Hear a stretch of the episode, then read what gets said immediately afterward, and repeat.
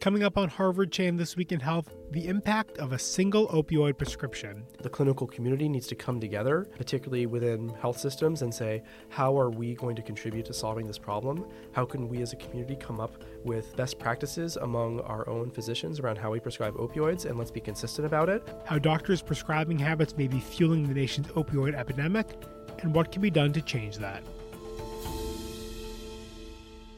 Hello and welcome to Harvard Chan This Week in Health. It's Thursday, March 23rd, 2017. I'm Noah Leavitt. And I'm Amy Montemuro. In 2015, more than 15,000 people in the U.S. died from an overdose involving prescription opioids. And over the last three decades, rates of opioid prescribing have quadrupled, driving a nationwide epidemic of opioid overuse. To put this in perspective, according to one estimate from the CDC, in 2010, enough opioids were prescribed in the United States to provide every American adult with 5 milligrams of hydrocodone every four hours for a month. Now, new research from the Harvard Chan School and Harvard Medical School is examining the long term impact of a single opioid prescription while also showing that the doctor who treats you can play a major role in whether or not you become a long term user of opioids. The study was led by Michael Barnett, assistant professor of health policy and management at the Harvard Chan School and an HMS instructor of medicine at the Brigham and Women's Hospital. And it examined data from 375,000 Medicare beneficiaries treated by more than 14,000 emergency room physicians over a three year period. It's believed to be the first study to measure variation in provider prescribing practices and their impact on long term opioid use. We spoke with Barnett about the research, and we started the conversation by asking why he chose to study this issue and why he and his fellow researchers looked at Medicare patients who are older than 65. So, I'm a primary care physician as well as a researcher, and um, I think opioid use disorder and pain management is something we struggle with every day. It's not like a daily or a weekly problem, it's an hourly problem. It's just something that we deal with um, constantly.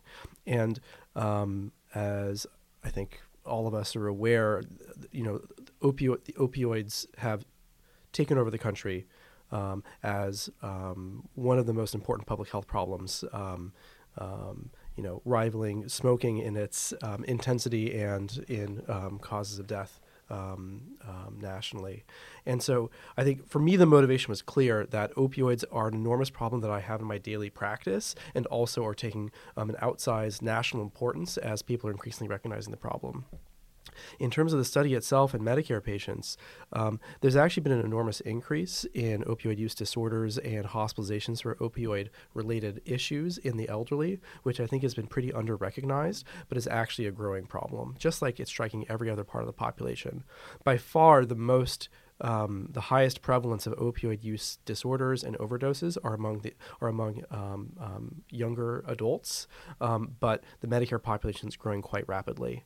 Um, and as a primary care physician, I recognized that I had very little guidance in terms of when and how to prescribe opioids, and I think that's really what motivated the idea behind this study, which was to exploit variation in how physicians make decisions to understand what is actually the impact of that single prescription that someone gets when they haven't actually actually had an opioid before. Talk a little bit about what what you were looking at in terms of the of how doctors were kind of writing these prescriptions, and then kind of what the impact of that was. We thought of using the emergency department as a great setting to do this study for a few reasons. So one is that many people go to the emergency department with um, um, severe pain, and they get prescribed opioids.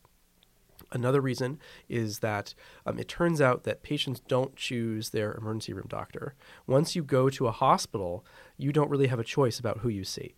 Um, if you are going to be seen, they say, okay, here's your bed, and then the physician um, um that treats you is the physician that treats you. Um, and so, in a way, that creates a natural experiment where you could either be treated by a physician who's a high prescriber or low prescriber of opioids, and that's not something that the patients decide. Um, and that means that overall, um, the, the patient populations that see high versus low prescribers within the same hospital are pretty similar, which is very useful to us as researchers because we're interested in disentangling the impact of being prescribed an opioid from the type of patient that's more likely to receive an opioid. So, a quick interjection here to define what Barnett means when he says high prescriber and low prescriber. Researchers looked at the emergency room doctors and calculated what percentage of their patients were prescribed opioids, how often they were prescribed, and at what dose. And so the high prescribers represent the top quarter of doctors in terms of prescription frequency, while the low prescribers represent the bottom quarter. Here's Barnett again. What we did is we took a, a population of patients who are um, um, overall um, older, older than 65 in Medicare, and um, hadn't used an opioid at all in the past six months. And we said, let's look at everyone who has um, an emergency room visit, um, having not used any opioids in the past six months, and what's the effect of being treated by a high prescribing doctor versus a low prescribing doctor. And one really interesting thing there is actually that the difference between the high prescribers and low prescribers, even within the same hospital, is quite stark. So there's actually a threefold difference between those two. So if you saw a high prescriber, the likelihood of getting an opioid prescription um, when you're discharged home is 24%, which is nearly one in four. Whereas if you see a low prescribing physician, the chance of being sent home with an opioid prescription is only 7%, or about one in 14 or so, which is uh, really quite a stark difference. So that um, means that being treated by a high versus low prescriber is, you know, really a different experience. And so what you found is that it's not just the act of prescribing the opioid that matters, but what also matters is how long the patients are using the drugs, correct? The main outcome that we were interested in our paper was how many patients end up using opioids in, for what we call long term, the long term. And so we define long term use as patients that are using opioids for six out of the subsequent 12 months of the year. Um, and this is actually six months in the month after the emergency room prescription, because obviously, if you get prescribed an opioid out of the emergency room, by definition, you're already well on your way to six months. Um, and so these are people who um, had to go back to the doctor, you know, three, four, five, six times to get refills for their opioid prescriptions after they left the emergency room. And um, so that seems like actually a fairly extreme outcome. You know, that's not something that you think would happen randomly by chance. But it turns out that um, among the high prescribing uh, physicians, their patients were 30% more likely to have long-term use in the subsequent year after emergency room visit than the low pres- than the patients treated by low prescribers. One of the remarkable things about that finding is it really held up to a lot of different statistical tests that we did to try to kick the tires and make sure that we weren't seeing something that just reflected some difference in the patients that um, tended to see high versus low prescribers. And so you talked about one of the things is kind of like the potential factors was this concept of clinical inertia. So can can you explain what that what that is and how that might kind of inf- might kind of influence some of these outcomes? So I think one key thing to realize here is that in the paper we're not trying to malign emergency room physicians. Um, in the um, since the paper has been published, there's been a lot of commentary by emergency physicians who I think feel like the article might be uh, treating them unfairly or making a mountain out of a molehill in terms of a small effect size. But the truth is that um, the main motivation for looking at the emergency room is because we can actually get this natural experiment going. So one of the key things here is that in those six months after the emergency room visit, where people have long term use, other physicians need to fill that prescription. So, why does that happen? Someone gets a, an opioid prescription in the emergency room, but somehow other physicians are filling it, are more likely to fill it over the subsequent six months. And what we speculate is that there's this idea of clinical inertia that if I have a patient that comes to me with an ankle sprain who was seen in the emergency room earlier that week, and then they come to me and they're on, um, you know, three tablets of oxycodone a day, um, and they're still in a lot of pain, it's just natural for me to just continue that prescription rather than questioning, oh, well, should I reduce the dose? Should I change it to another medication? It's just something the patient has been on. Probably they've gotten used to it or they think it's effective, and I'll just simply continue it. And um, it's just much easier cognitively to deal with than to try to um, come up with some new pain regimen um, for that patient. And so that's why we um, speculate this idea of clinical inertia might be driving some of our findings.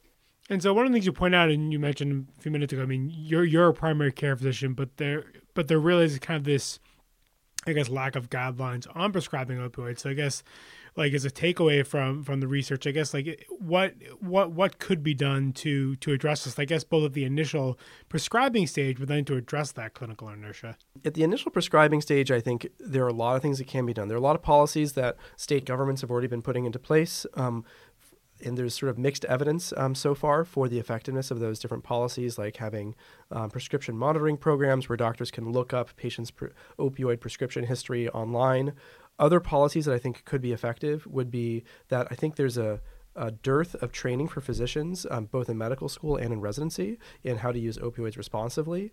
Uh, responsibly, um, as well as how to prescribe them effectively to patients.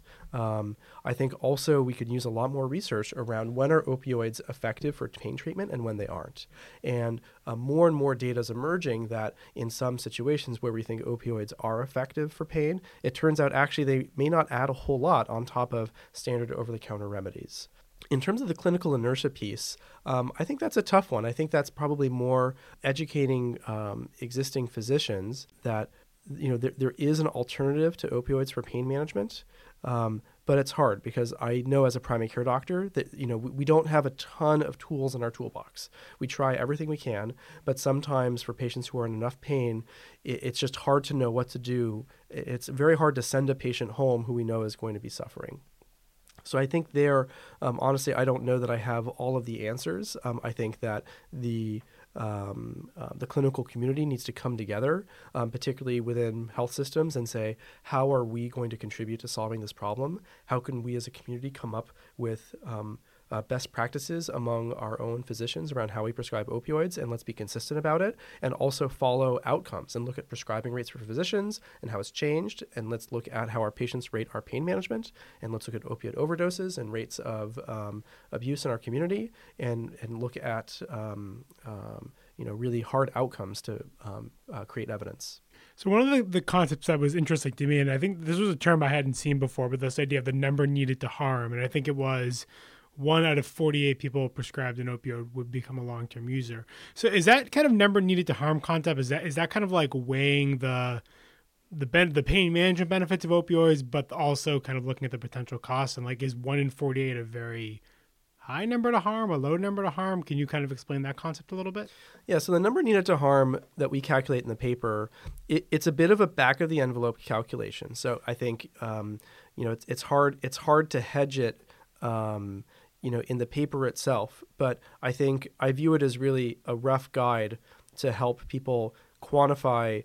You know, it, it can be hard, I think, to take any sort of percentage or effect size you see in a paper and translate into real world terms. And I think the number needed to harm makes it a little more real. And what this means basically is in the particular setting in our study for Medicare patients coming to the emergency room, um, out of 48 prescribed an opioid, one who might not otherwise become a long term user would become a long term user. And so um, that's a little bit more than 2%. And um, um, to some people, that might seem small. Um, but actually, I would argue that it's actually a fairly substantial effect. Um, it's not jaw droppingly huge, but there are a few things to consider. One is that Medicare patients coming to the emergency room who haven't used opioids before are pretty low risk group at baseline. So um, um, they're not, you know, prescribing an opioid to them, you know, no matter what the circumstance, is not that much is not that likely to turn into long term use. The other thing is that opioid prescriptions are very very common. So, in our study, nearly 15% of people discharged from the emergency room left with an opioid prescription. So, if you think of that across the whole country, that is a lot of opioids being dispensed to people visiting the emergency room. And so, even if the number needed to harm is um, not um, is not very small, it's not like one in two or one in five or something. Um, when you extrapolate it across the whole country, it actually becomes a very large number of people who are um, potentially triggered into being long term users who might not otherwise. I will caveat this all by saying this is an observational study, and so we don't know for sure that you know how much of the effect we observe is truly causal. And this number needed to harm is really a thought experiment saying if what we see is truly kind of a causal estimate, this is the this is the magnitude of the harm. Um, so what I'd say is that in some ways the number um, doesn't seem that big, but it's such a common therapy that actually this could extrapolate to thousands and thousands of long-term users um, um, annually. Kind of looking at this from the patient perspective, and I imagine it's really difficult because if you go to the ER and you're in pain, you just want the pain to stop. And then even if you go to your follow-up a few days later, your primary care physician, if you're still in pain, you just want the pain to stop. I guess if you are a patient who's concerned about opioid prescriptions, like are there conversations you could be having with your doctor? Like, is there any role a patient can play to maybe take more ownership of this, or is that really difficult because like you're in pain and you want the pain to stop. So um, it is really hard, I think, for patients to um, be strong advocates for themselves in the healthcare setting. Um, unfortunately, everything I say is acknowledging that it can be hard. I think to contradict or um, you know put yourself between what the doctor wants and what you want. However, I will say that I think patients default to opioids simply because doctors say, "Oh, here you go."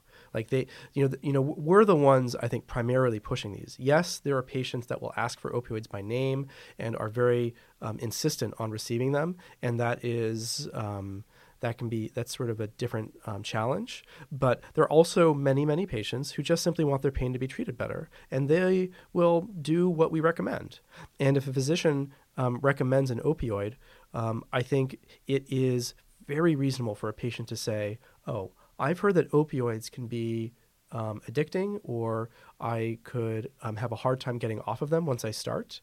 Um, do you think I could get away with being on a lower dose or different medication? Do you think my pain could be treated effectively? And then you could have a very brief conversation with the doctor around, um, you know, what the appropriate treatment for your pain is and whether the doctor thinks it's reasonable to have a non-opioid. And very often it will be the case. Sometimes the pain can be very severe or the injury can be very severe, and the concept of having adequate pain control without an opioid is um, um, is hard to imagine. Um, but I think um, I can easily imagine. I'd actually be quite refreshing for a patient to say, "Oh, I'd actually rather not have an opioid."